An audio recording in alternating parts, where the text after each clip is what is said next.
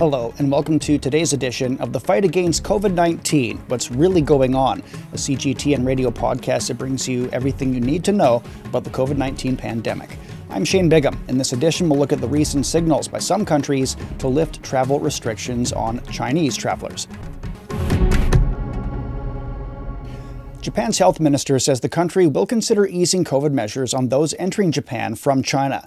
Data from the country's health ministry show that out of 10,400 travelers from China between January 13th and 19th, fewer than 120 people tested positive for COVID. That's less than 1%. Meanwhile, the South Korean prime minister suggested visa curbs on travelers from China should be lifted earlier than scheduled if infections ease in China. The curb is currently in place to limit short term visas for travelers before the end of February.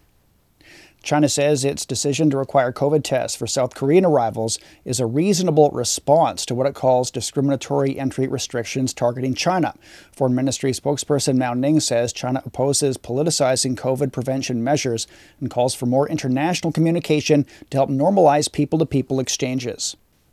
但令人遗憾的是， Regrettably, a handful of countries have insisted on taking discriminatory entry restriction measures targeting China. China firmly rejects this and is reasonable to take reciprocal measures. We always firmly oppose the politicization of coronavirus response and deem that discriminatory restrictive measures against China should be lifted. We are willing to work with other countries to create more convenience for normal personal exchanges between China and other countries. For more on the restrictions targeting travelers from China, Li Dongning spoke with Hu Naijun, associate professor from the School of Public Policy and Management at the University of the Chinese Academy of Sciences. As COVID measures eased, we've seen a resumption of uh, international trade and people to people exchanges, etc. How will this impact China's relationship with the rest of the world? Of course, from economic point of view, from political, social, cultural, etc., etc., from every point of view, we need people-to-people communication. Uh, our world are becoming a small village, and we need international cooperation, international trade, etc., etc. Uh, for example, in uh, before the pandemic, the consumption makes nearly 50 percentage of total economic growth, but the newly data has shown that in the last year, the consumption only makes about 30 percentage of total uh, GDP growth. So we can say that without the foreign people's consumption, foreign people's tourism, foreign people's accommodation, purchase, we, we will face economic ch- uh, challenges. Not to say political exchanges, not to say culture or uh, other kind of exchanges. So I think this kind of resumption of uh, people to people or international travel travel is very important economically, historically, or politically.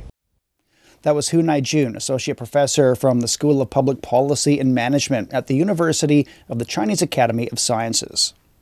The World Health Organization says COVID 19 remains a public health emergency of international concern, the highest form of alert. It's been three years since the alert was first declared. The WHO said the world is in a better place than it was a year ago when Omicron was at its peak. But given that the number of deaths remains high compared to other respiratory diseases, as well as insufficient vaccine uptake and the uncertainty associated with emerging variants, the WHO said the pandemic still requires careful management to mitigate potential impacts. For more on the challenges and opportunities brought about through living with COVID 19, Tian Wei had a conversation with WHO spokesperson Margaret Harris. About the latest statement made by the World Health Organization about uh, COVID 19 remains an emergency. Uh, however, we are seeing countries are making their different uh, approaches to this uh, global health emergency. What does that mean? So the decision that was made or the advice that was given to us by this independent emergency committee was that was for the world. It's global advice and it says this is where the global situation is and the global situation does remain a public health emergency of international concern. But we do recognize that different countries are at different stages or or have different situations in their own communities. So no country will be exactly at the same point. But this was a characterization of where we are as the world. Now, I'm sure, Dr. Harris, you have also been hearing from the Chinese side stating that the current wave of COVID 19 is quote unquote coming to an end. Now, how is uh, WHO, your organization, looking at these different uh, um, statements and approaches by countries of uh, WHO, member countries of WHO? The, the numbers coming out of China suggest that, that now the surge is passing. That's very good news, especially for the Chinese people, so that they can um, at least enjoy the time together during the Spring Festival. But it doesn't mean that you say it's over. It means that you still must be vigilant. You still must be watching what happens next. This is an unstable virus. It keeps on tricking us. So we all have to really keep remain vigilant. Transition, of course, is another key word I uh, pay attention to in the statement put out by the WHO. You know, uh, what does that mean eventually? Uh, how is that going to be defined? There are not official set down, laid down criteria. And one of the reasons for that is that every public health emergency of international concern we've had has been very different. So we've had quite different ways in which uh, a transition has occurred. For instance, for Ebola, it's quite often after all cases are finished and there were clear criteria. But for other diseases, the criteria were not set hard and fast. So again, that's why each of our emergency committees that advise us on this are all made of different people. They're not the same committee. Um, there are people with that kind of expertise who can say, now this is where we are now. This is why we think looking at the global data that we're moving into this phase.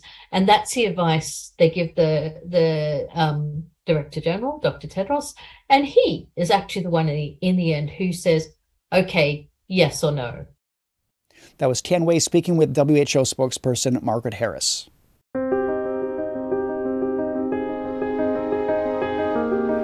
With that, we end this episode of the fight against COVID 19 What's Really Going On. Subscribe to our podcast for another episode filled with facts, stories, and opinions concerning the global battle against the novel coronavirus. For more detailed stories about the pandemic, visit radio.cgtn.com or listen to our current affairs program, The Beijing Hour, online. Drop us a line on our podcast so we can provide you with even more content that interests you. I'm Shane Bigham. Thanks for listening.